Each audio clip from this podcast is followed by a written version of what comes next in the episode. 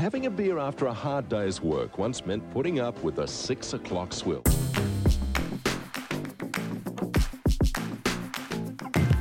The swill is not only unpleasant, it's also dangerous. Those who like beer, and surprisingly it's still legal to like it, South Australia joins all other states in abandoning the six o'clock swill. You're tuned to the six o'clock spoil with uh, Tim Blair in a very chilly Horsham, Victoria. Nick Cater here in Sydney.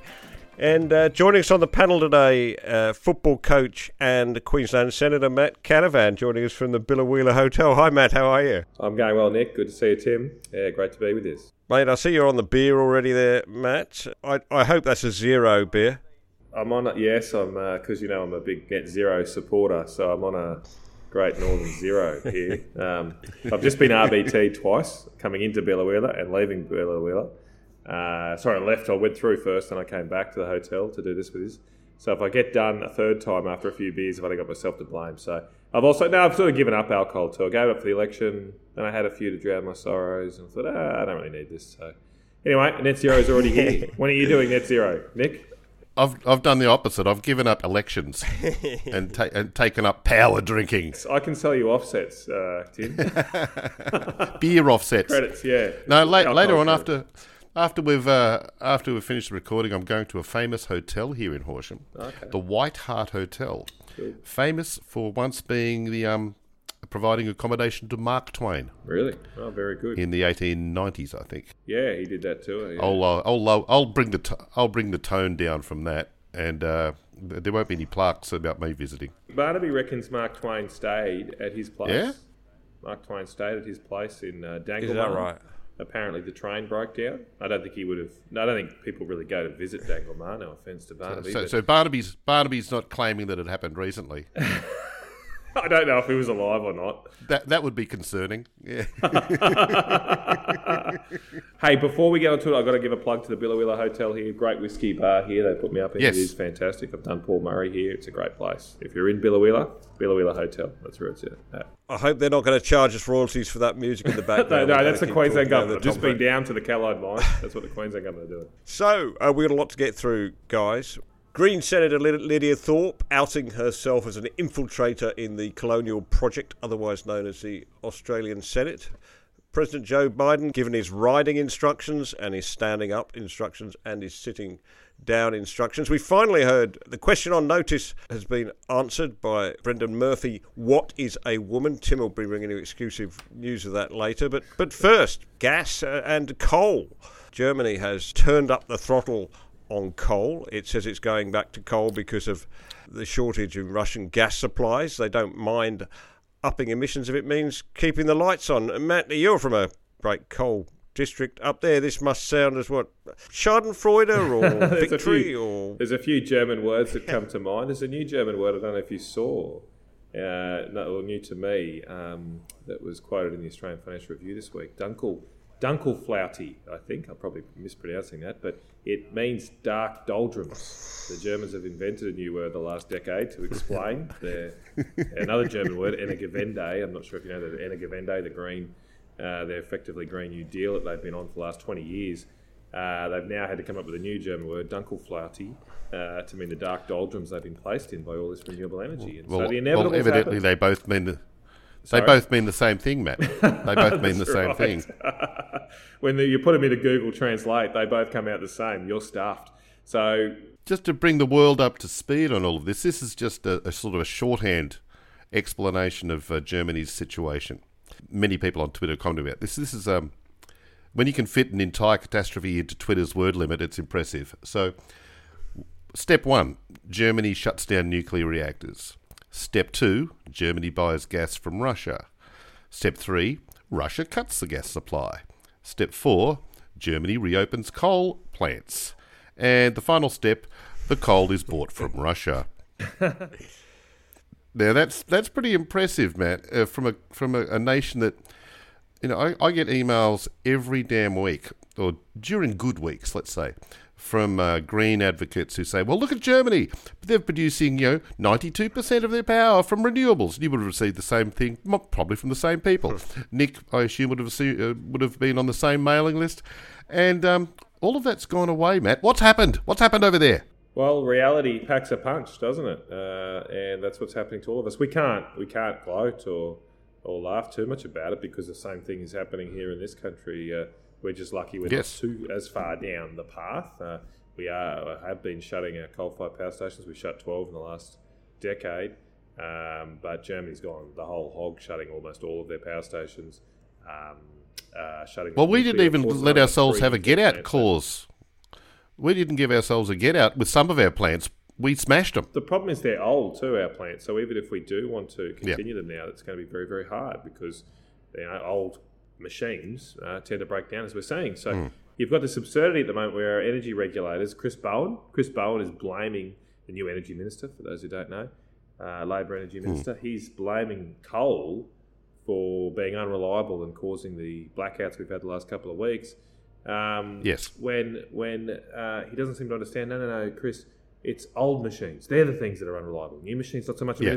Coal itself was fundamentally unreliable. How come all those countries that we export huge amounts of coal to, how come they're not having blackouts? You know, you don't see this issue in Japan or Korea uh, or Vietnam or India because they are building new coal-fired power stations and they work. That's what we should be doing here too.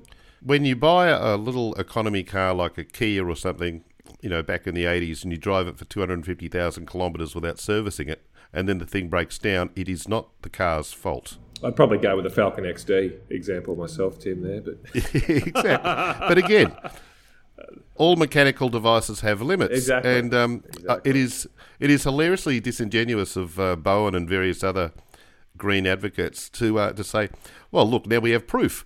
We haven't maintained these things at all, and they're all breaking down, and it's their fault." Tim, it's also an insult to all the workers. Uh, I wanted to go visit the power station today uh, to say thanks to all the workers. I've spoken to lots of them this past fortnight. They've been working 14 hour days to keep the lights on.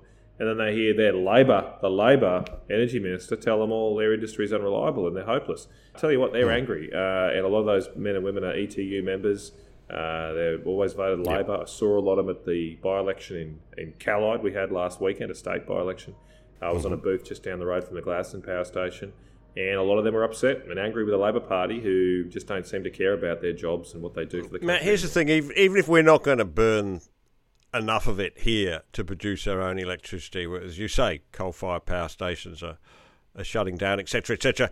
Surely, the decent thing to do is to sell it to people who can use it. Countries like Germany, countries like Poland, crying out for coal so that they can get themselves off the dependency on Vladimir Putin. And uh, we just don't have enough of the stuff to export anymore, do we? We should be able to send them shiploads of the stuff. Surely, that's surely that's the best thing we could do to help Europe right now. Yeah, look, exactly right, uh, Nick. The best thing we could do to help our, our country, what we could do to help uh, Vladimir Zelensky uh, uh, help deter aggression, not just from Russia, but China that's building in our region, is to flood the world with energy uh, and take away uh, the very thing that's financing this war for Putin. Now, we still export 90% of our coal. We're a big coal exporter. We vie with Indonesia for the top spot.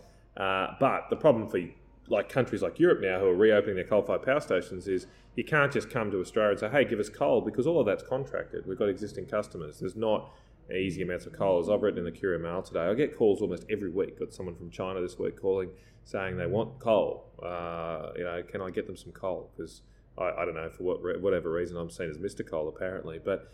But there is not. There's not just coal lying around because we haven't been investing in coal mines. We haven't got a very. We haven't got a conducive environment, either regulatory or financial, to attract investment. Yeah. Look what the Queensland government's just done this week with jacking up coal royalties.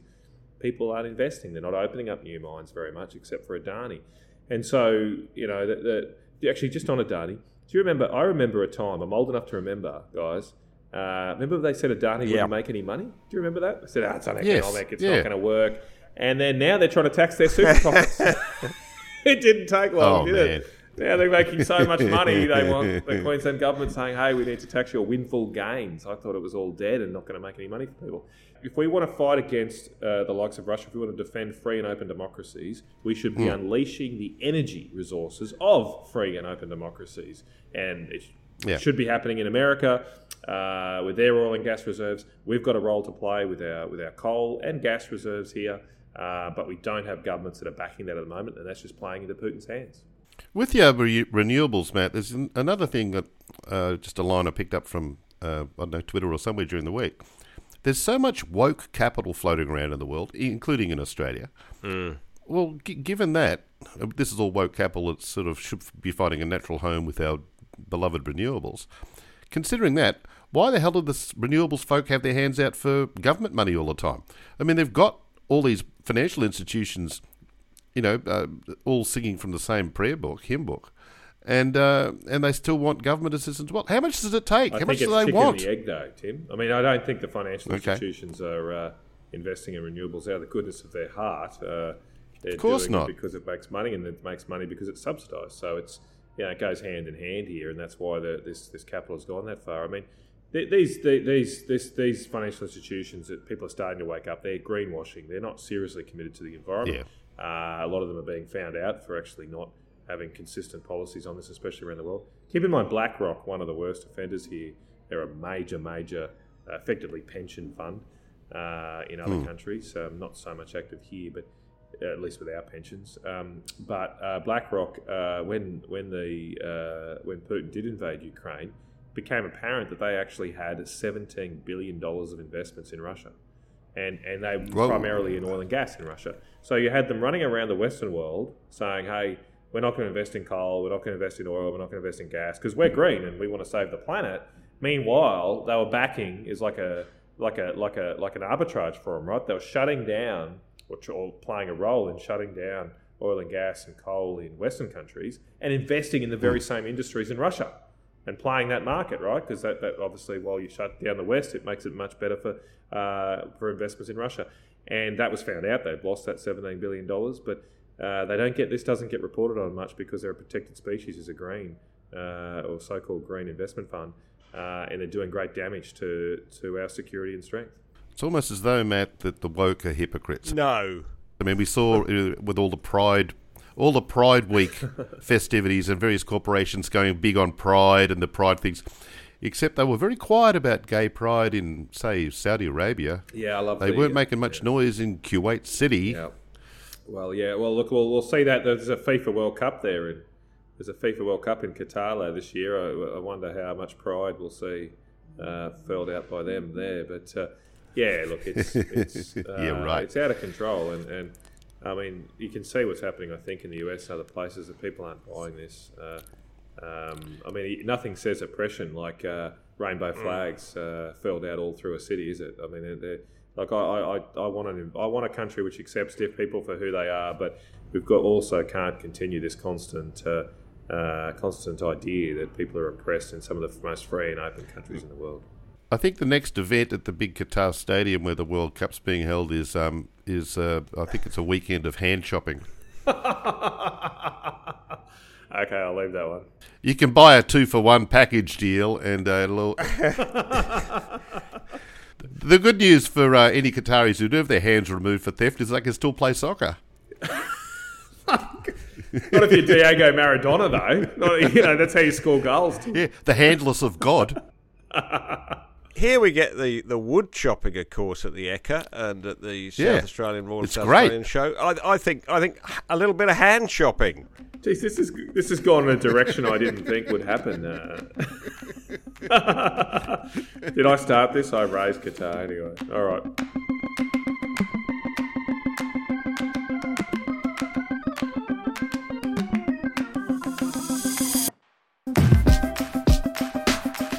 Uh, talking of energy prices, Yeah. how is uh, the two dollar fifty a litre petrol going down there in uh, in central Queensland, where Oh, people need their cars to get to work? And, and is there a big queue?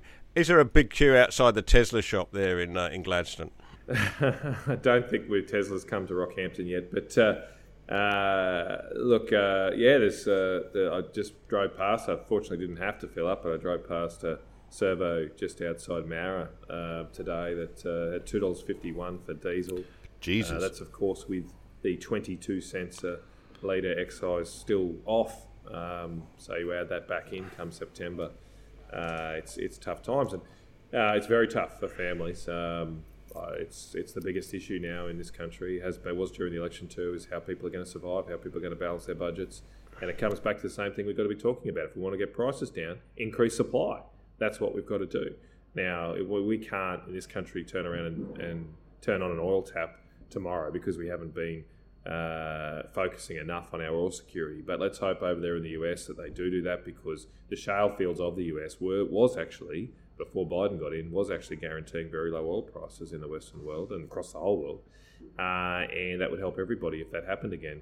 But we've cut back refining capacity, we've cut back oil production, and uh, you know, surprise, surprise, the law of supply and demand hasn't been suspended in this net zero world when you cut back supply, you get higher prices. So at two dollars fifty, you're very very close to ten dollars for a US gallon, mm. uh, and this is occurring in a week where Elon Musk is uh, running uh, images on his uh, social media of seven dollar a gallon uh, yep. petrol, and uh, seven seven bucks, and they're they're whinging about that, but really Australia, we've got. Um, we've got a worse situation. And if, uh, like as, as Nick was saying, if you're in a situation where you're covering uh, 80, 90 k's a day for work, uh, which is probably a short commute in some areas of Queensland, that is going to make a hell of a dent. Well, keep in mind too, it's not just the uh, the commuting you've got; it's the trucking as well. Uh, every yes. good and bit of produce you get comes via a truck.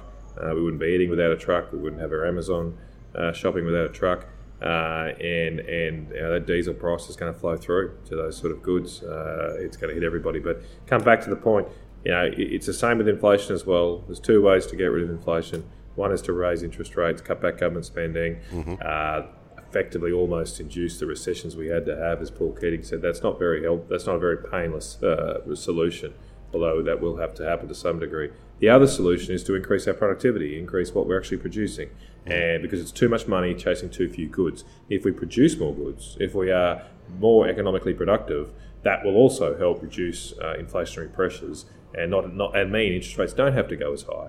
But we just we seem to have suspended these mm. basic economic principles in recent years, and very few people are talking like this. When you go to our energy regulators, uh, to our major policymakers, all they seem to can mm. talk about is more taxes, net zero, saving the planet, not the basic hard economic facts that if you want the kind of prosperous lifestyle we enjoy, you've got to produce things. You've got to focus on productivity.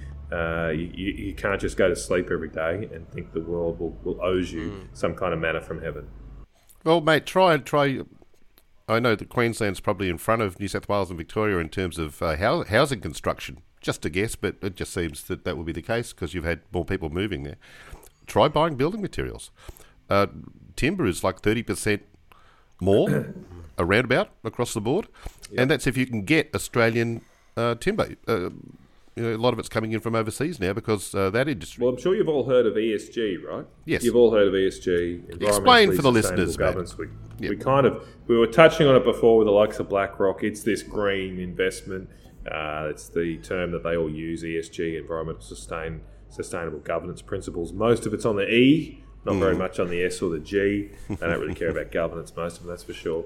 Can we just tack it onto LGB just make it a universal thing? I think it's a Dave Chappelle uh, skit. Um, but you know, in this car, there's E and there's the S and the G, mm. and the G gets kicked out all the time. Yes. And you're left with the, mainly the E and the S is, I think, the backseat driver. But uh, the, the, this what this means is that they are restricting capital, restricting finance to uh, things that are seen as environmental bads, and obviously that includes coal, that includes oil, that includes gas. It also includes forestry as well. Uh, it can include farming, some certain types of intensive farming at least, and that's leading to all these shortages. So while ESG for the finance world stands for environmentally environmental social governance principles, really it should be renamed, guys. It should be renamed ESG is extreme shortages guaranteed.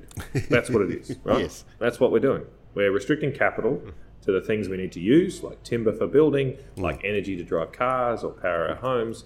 Uh, and uh, and therefore we end up with shortages. And when you get a shortage, you get higher prices. Inflation, man, this is driven. Uh, inflation, of course, is always always comes out of Canberra or Washington. It doesn't come out of Russia. It, it, it's it's too much. It's the Reserve Bank printing too much money and too few goods to buy with it. So that, that's always the way. Government shouldn't spend money under those circumstances. But wait, you've just had a budget up there in Queensland this week, a state budget, and I note that the public sector payroll has gone up again. It is now 35% more in real terms than it was in 2015. When What? when when Palaszczuk came to power, they were spending 35% less on public servants. Now, it includes doctors, nurses in there too, but really, do we have to keep going spending that much on Of course, um, Nick, if you're up here, you'd realise that we, uh, our public services, our schools, our hospitals are working at 35% better than they were in 2015. I'm sure you've read about that down there. You're 35% smarter and 35% more healthy. That's definitely not the case. I mean, we've now we've got ambulance ramping, we've got queues and delays, especially for dentistry and elective surgery. Um, uh, our schools, of course, like the rest of the country, are producing better standards. We continue to seem to slip behind on international benchmarks. Uh, so you do wonder, you wonder where all this money, extra money, goes and what's it all for. Um, but yes, uh, the budget, the budgets of both Queensland and New South Wales are certainly not ones that are seeking to tackle inflation. And I- I'd say neither was ours earlier this year at the federal government level. And I just do wonder when our government's going to wake up here uh, because we've got an independent Reserve Bank who will set interest rates as they do. Uh, they've obviously made a few misjudgments in recent years. Uh, but uh, but uh, if we get fiscal policy wrong, if we spend too much money, uh, that is going to mean probably higher interest rates. The Reserve Bank will have to act further. Uh, so we can play a role, and there's very little discussion about this. I find, um, which is a little strange. As I say, I think we've forgotten, or we've just forgotten some basic economic principles because things have been going so well. Uh, so it seemed to me when I was growing up as a kid, there were much more in, in-depth economic discussions because Australia was at the time risking or facing being the poor white trash of Asia. And so people were waking up to it and actually talking about economic reform and uh, fiscal discipline, monetary policy, etc. Now there's almost zero intellectual depth about with our commentary or discussion about these issues, um, and and I think that's much to our much to our detriment when we've got to. The quicker we act on this stuff, the less painful it's going to be.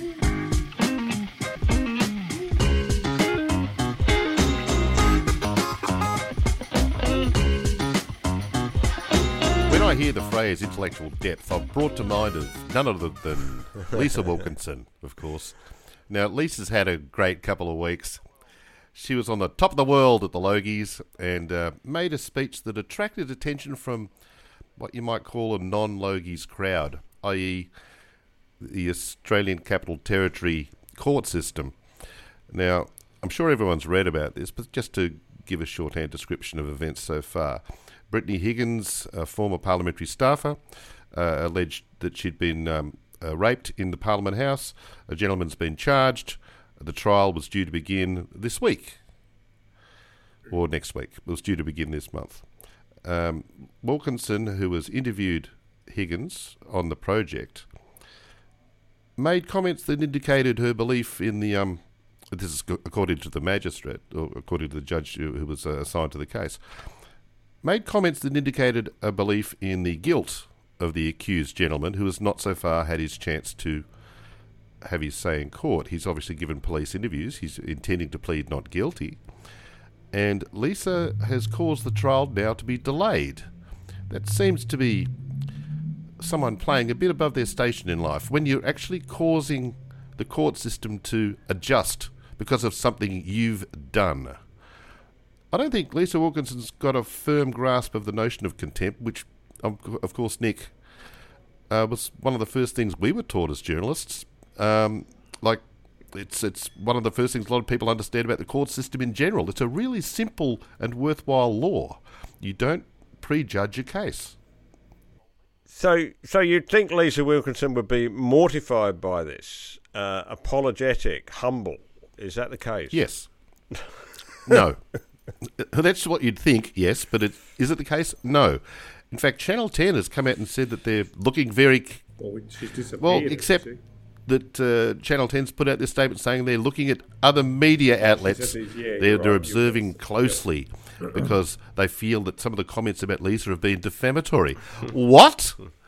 Uh, excuse me? The strongest comments on the, on this case have come from the judge, not from any commentators. I mean, you can't get much stronger than a judge saying she's obliterated the line. It's just, it's just emblematic of the whole thing, isn't it? They think they are the story. She thinks she is the story. You know, it's uh, this is so. It seems to be such an indulgent way to treat stories like this, and uh, I'm not sure there's a lot of sympathy for it in the outside world. You don't see a lot of people going out there, you know, bleating on behalf of Lisa Wilkinson's right to make a goose of herself at the Logies, do you? I just don't think they really care too much about it. Well, her husband's standing up for her. Well, although I think that the broader issue here, the broader issue is this uh, increasing use of trial by the media. Yeah. Uh, you know, I mean, there's serious allegations been made in this instance. They've got to be tested in court properly.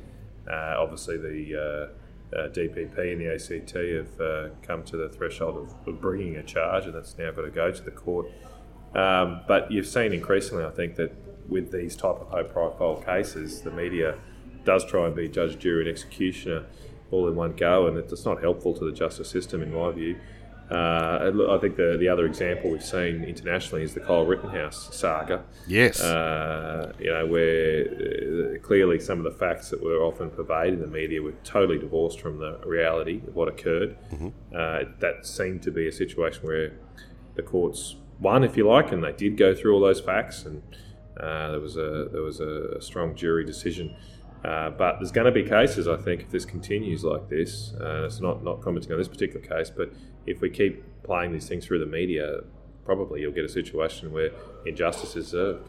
Well, Wilkinson can't get can't even get her own story straight. Recall her autobiography, her memoir, in which she described in great detail her final day on the Today Show, and apparently Lisa forgot that television stations have recordings, and the recordings were duly dug up and presented an entirely different series of events. Now, if this is a, as a reporter, she doesn't seem to be that crash shot just on even her own behaviour, mm. let alone commenting on a complex trial outside of her uh, entire awareness. I mean, no one's aware at all of the entire thing because the trial hasn't happened yet and won't happen for some months because of Lisa stupid Wilkinson. Mm, mm. Well, I don't think I've ever met her. I don't know her from a bar of soap, but she kind of lost me last year when she was uh, uh, basically the uh, queen of lockdowns, uh, and and doing so in a way which seemed to give very little uh, consideration to how lockdowns might just affect a single mother in Western Sydney. Yes. A little bit different than someone who probably lives in a pretty nice place. Uh, in the in the, in the leafier suburbs of Sydney. I mean, I even myself, I have a fairly modest home in Yeppoon. I kind of love lockdowns. We've got an acre block. I could be with my family. Mm. Uh, you know, I could work from home. It was great. But the reason I came out against those Sydney lockdowns last year, I just kept thinking about how would it be with three kids in a two-bedroom apartment or something, no, and shocking. you don't, you might, you, you might not be getting work, and there just seems to be at some of those media class, there's just a complete uh, mis- I mean, either lack of understanding or sometimes outright contempt for people who have a lot less fortunate than they do. I think, uh, talking of contemptuous, uh, self-regarding, uh, self, so uh, morally self-righteous uh, figures, Senator Lydia Thorpe claimed this week that she's only a member of the Australian Parliament so that she can quote infiltrate the institution. She says that her entry into the quote colonial project was due to her aspirations to renew the nation and be a voice for First Nations people. She said, The Australian flag doesn't represent me or my people. It represents the colonisation of these lands. It has no permission to be here. There's been no consent. There's been no treaty, so the flag does not represent me.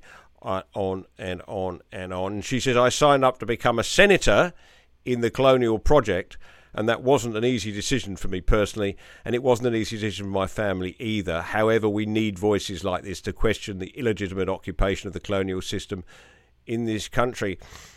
You're you're part of that uh, colonial system called the Australian Senate, Matt. Well, I guess you see the whole thing a little bit differently. You take your salary for a very different purpose. I well, I've got a new nickname for I've got a new nickname for Lydia George Costanza. Do you remember that Seinfeld episode where he was trying to date the communist, and uh, you know, when yes. she called him up he put it. I think he did a personal ad in the Socialist Worker or something, and she called him up and said, "Isn't this a corporate office?" And he said, "I'm trying to. I'm taking it down from the inside." so um, good on her. Good on her. No, look, uh, uh, I mean, uh, I, I look. I kind of. I must. I should confess. I'm secretly, uh, secretly love Lydia Thorpe. I mean, um, I just think we need more of her to show the wider public exactly what the Greens are about. Because this is really, she's she's just opening the curtain there, right, and showing what these guys really believe. If only a bit more of this happened before the election, probably a few more people may have uh, uh, woke up to themselves and not voted for the Greens. But they hide all. They do a good job of hiding all that stuff on the booths at on election at the election when I was going around. You know, the Greens. The Greens, the Greens volunteers weren't saying "down with the colonial system" No. or even even net zero by 2050. They were saying they were saying free dental care. That's what they said over and over again. Free dental care, um, dent, dental care on Medicare. That's what the Greens were for. So I'm sure a lot of people voted for Free them, dental thinking, care. Yeah, yeah, oh, yeah. And I- I save need the to- ABC. uh, I need to pay for dental bills for my kids, and so I'll vote Green. Little did they know they were voting for someone who seemingly thinks that uh, the country, this country, is terrible, evil, and needs to be dismantled. We need uh, subtitles for Greens, maybe. Like, so when they say free dental care, the caption comes up on the screen destroy the system from within. yeah, take down the monarchy. You know, it's like uh, reduce uh, power charges for pensioners, and it comes up as kill Whitey. I don't know. There'd be like heaps of different sort of captions that they could run, because like Yeah. that, that that Lydia Thorpe. th- Those comments, they sounded more like. I mean, I know they're a, a call to arms and a rallying cry for her her, uh, her people.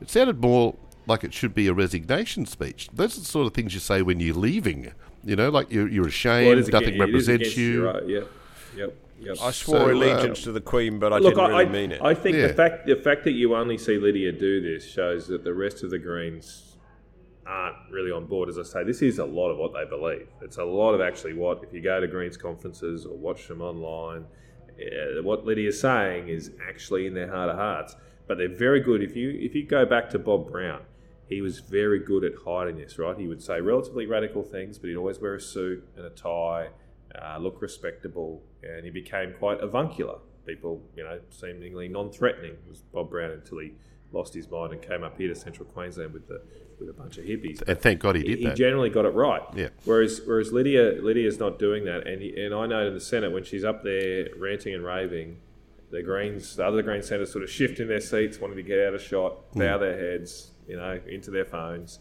Um, I think they realise this is not great for them. But you know, we've got a special weapon now, secret weapon, to come into the Senate uh, in the next few weeks in uh, in Jacinta Price.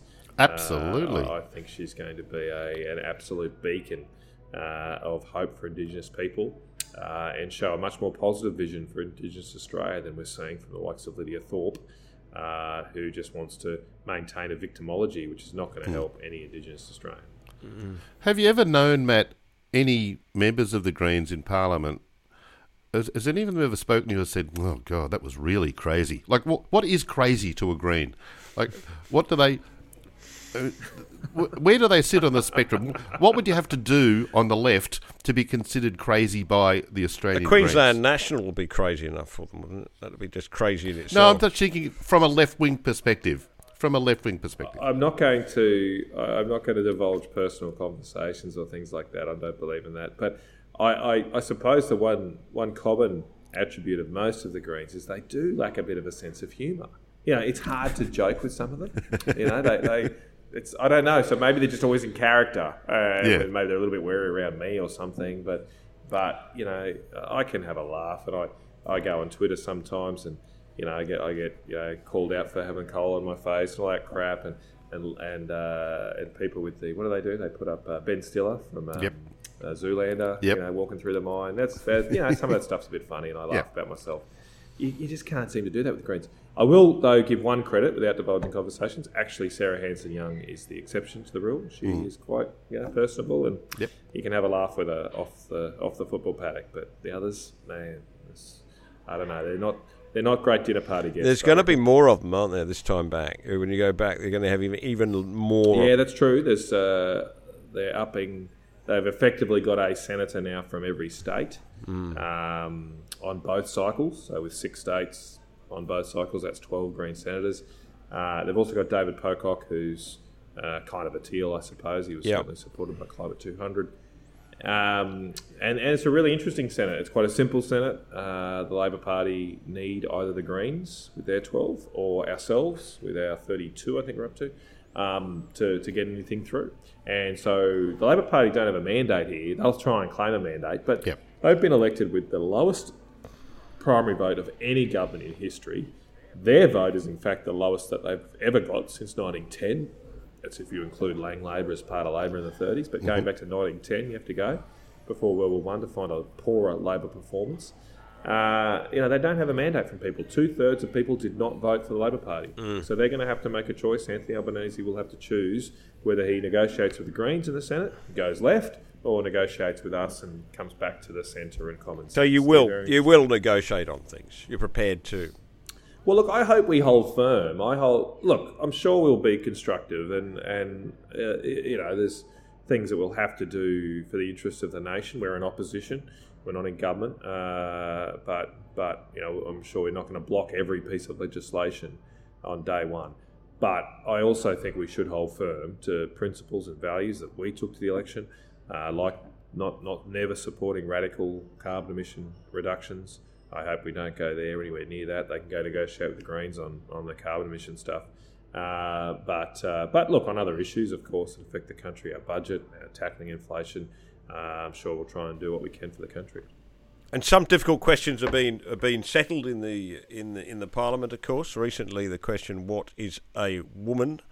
It was put to a uh, parliamentary committee by uh, Alex Antic, taken on notice by Chief Health Minister, I think, or Deputy Chief Health Minister Yeah, Chief Health Minister. Yep, Brendan Murphy. Tim. You've got the answer back, woman. So our health, our health chief, Brendan Murphy, was simply asked to define a woman by Alex, as you pointed out. Uh, he was asked that in April, following several weeks of intense research. Dr. Murphy has returned with his verdict. Now, I, I generally go by a three-word kind of summary myself: uh, an adult human female. Should be enough, yeah. That was unfairly limiting, uh, according to Brendan Murphy, whose definition ran to a full 78 words. I will now I will now explain in the words of Dr. Brendan Murphy what a woman is. The frameworks adopted to define a person's gender include chromosomal makeup, the gender assigned at birth, and the gender with which a person identifies. The Department of Health does not adopt a single definition. Health policies and access to health programs are based on clinical evidence and clinical need for all Australians, regardless of gender identity, biological characteristics, or genetic variations. Our programs are designed to be inclusive and to provide better health and well-being for all Australians. Now, somewhere in that is meant to be the definition of a woman. I didn't get it. I can't see it. What's this? What's this stuff like?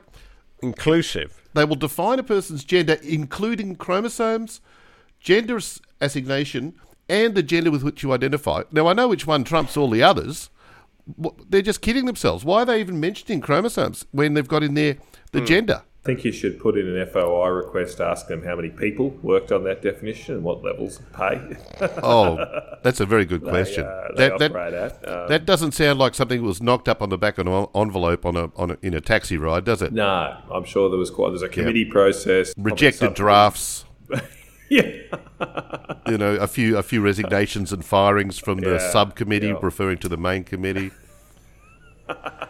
Yeah, look, uh, this is, I suppose, it's just reflective of where the world's at at the moment. Um, yeah, you, you, I do, I do sort of fear for my, my children and, and how complicated the world seems to be for them. Uh, it's much simpler in our times. Well, the uh, world isn't more complicated. The world's still the same. They're making it more complicated for pointless reasons of idiocy. Well, isn't that that old Shakespeare line that there's right and wrong in the world, but thinking there's no right or wrong in the world, but thinking makes it so. Yes. You know, we're just think, overthinking this far too much. Uh, uh, we're best to keep things pretty simple, and then and then just accept people for who they are. I mean, I don't Yeah. really care if someone wants to be called a different name or what have you, but I'm fine with it. I do care about the uh, the attempt to automatically take offence if I get that name wrong uh, innocently. Um, that's where I think we're going wrong. Where people, as I say, everybody wants to be a victim. You mentioned before, Matt, like you think the world's scary enough, but you mentioned before a Greens dinner party. Just imagine that from the outset. You'd have, imagine that you'd have the dietary requirements Pronouns, pronouns. Dietary requirements, the pronouns. You'd have to put little, not just name tags, but pronoun ta- pronoun tags on everything. You'd have to be hyper nervous that you've left something you of maybe you might, or you might you might have something of Russian origin in the fridge. Yes. That's you know, true. you might no vodka. No vodka. There'd be like all manner of potential uh, uh, purity faux, faux pas. That is that that's a that's a reality TV show straight up. Get get all the greens and just have them in the the Big Brother house. You'd have to get the diesel generator in some kind of soundproof box so no one could hear it firing up when the lights go out. Yeah, it just plays nothing but Spice. it plays old Spice Girl hits. Before you even get to safe topics to discuss over over dinner, uh, and that that list of course gets smaller and smaller and smaller.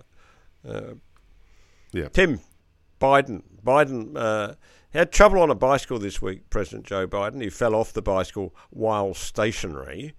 Uh, when I heard that, I thought this is going to be spectacular. It'll be like one of those things in the Tour de France, you know, where they're de- descending a alpine pass at about 70k an hour and Yes. come off at a hairpin bend. No, he he just stopped on his bicycle and, and fell off, unable to maintain his own balance. And then No, he did the old thing of um, he forgot that he had, he had he forgot he had the foot stirrups, oh, I which see. um, is not an uncommon Schoolboy error. error.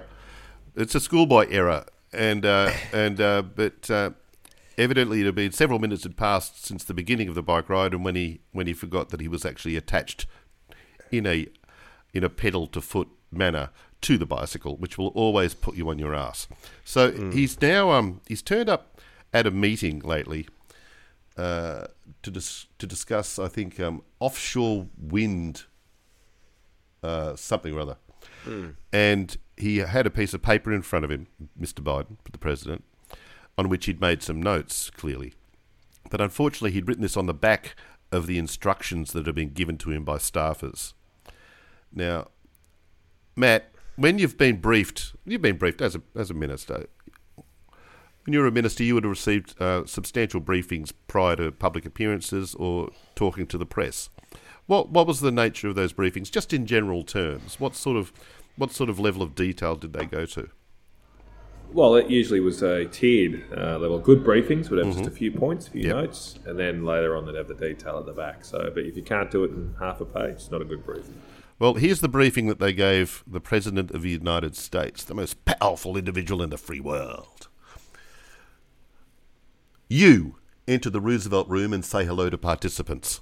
And by the way, the U, the U is all caps, so he knows Joe Biden knows that it refers to him.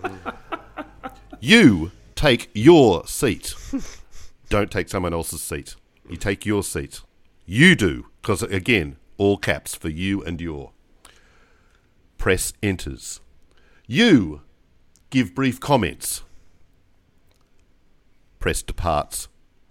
You ask Liz Shuler, president of the AFL CIO, a question. Note Liz is joining virtually, so he, he won't get confused if Liz isn't in the room. He won't become immediately confounded and maybe walk to someone else's chair. You thank participants. You depart. Now, that seems to be a little more elemental and basic than it should be for a fully functioning adult human being, Matt. Yeah, I haven't seen anything like that before. It reminds me of that. Um, I think it's Hot Shots. Uh, that scene where someone comes up and says, "Mr. President," Yep. and he goes, "Oh, you know, I wouldn't be calling yourself that. wouldn't go around calling yourself that." Yeah, I mean, I don't know, mate. It's um, you, you shake your head. I mean, I, I, look, there's a lot of fun there with the bike, and, and I hadn't heard that stuff. But I think the bigger issue this week has been Joe Biden coming out saying that uh, he wants oil refineries to increase production.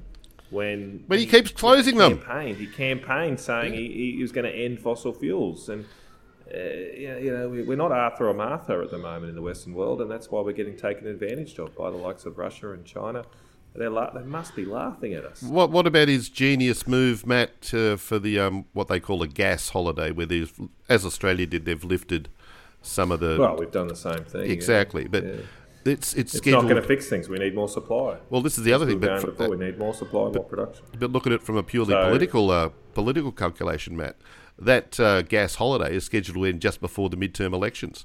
So the thing that people are going to be going into, it, bang, higher gas prices. Like, is, is he trying to, to lose? Can you imagine Josh Frydenberg announcing, announcing, I've got to, I've got to take your, take the fuel excise off. It's going to come off uh, on the on the tenth of May, just Yeah, before exactly. the election.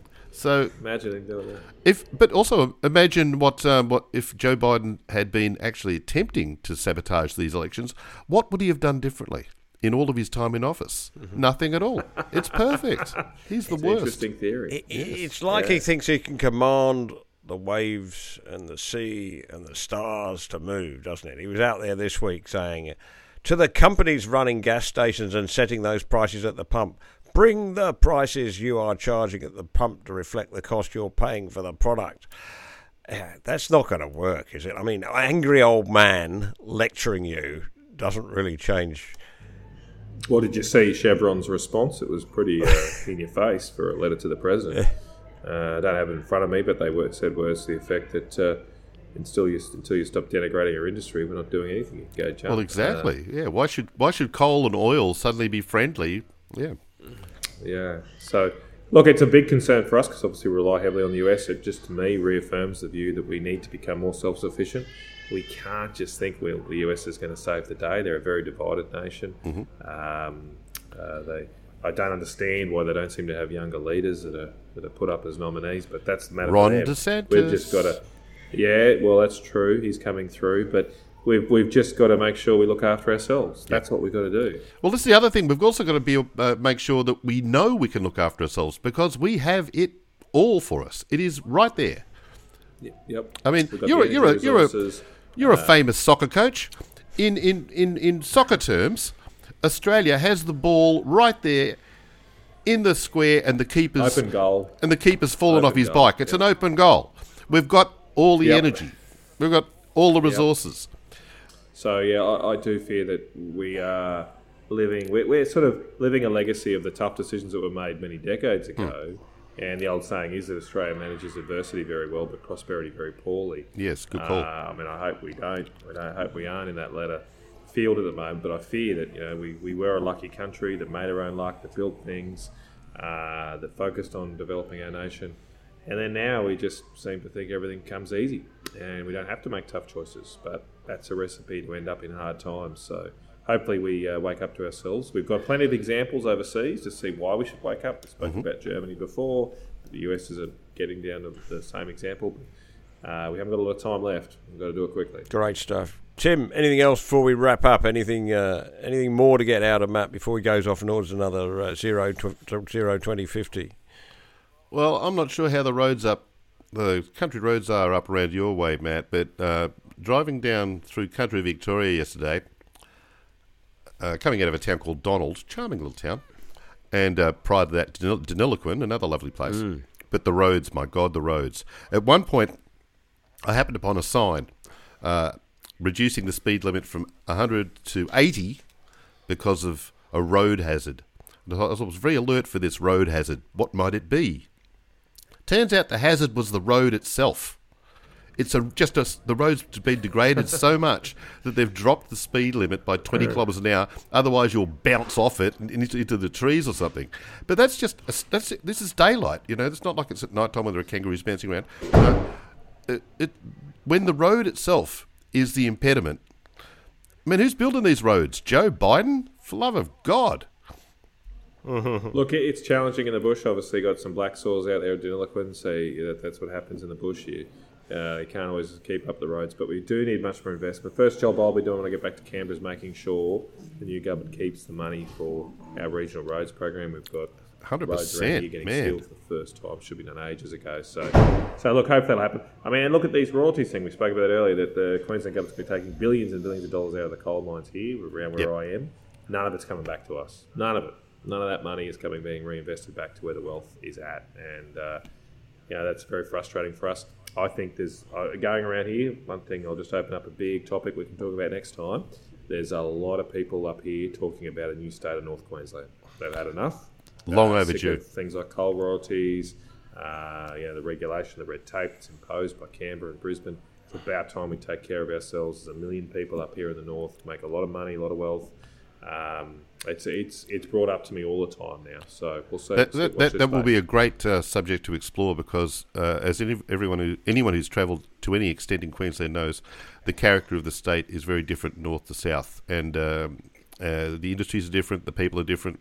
God, even the accents are different. It is a very different location, and uh, it's probably the the best. I mean, there's there's great arguments in every state really for uh, uh, additional states within those I like- e- existing borders, but Queensland's Yeah. the best argument.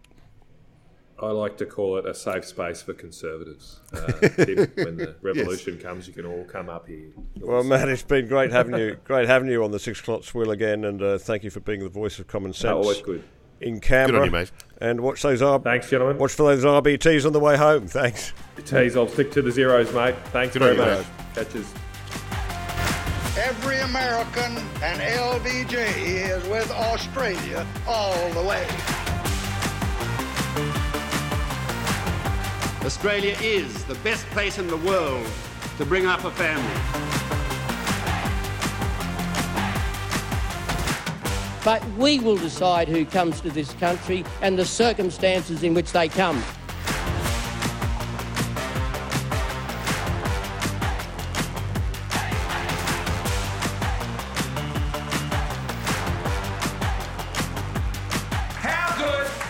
Australia?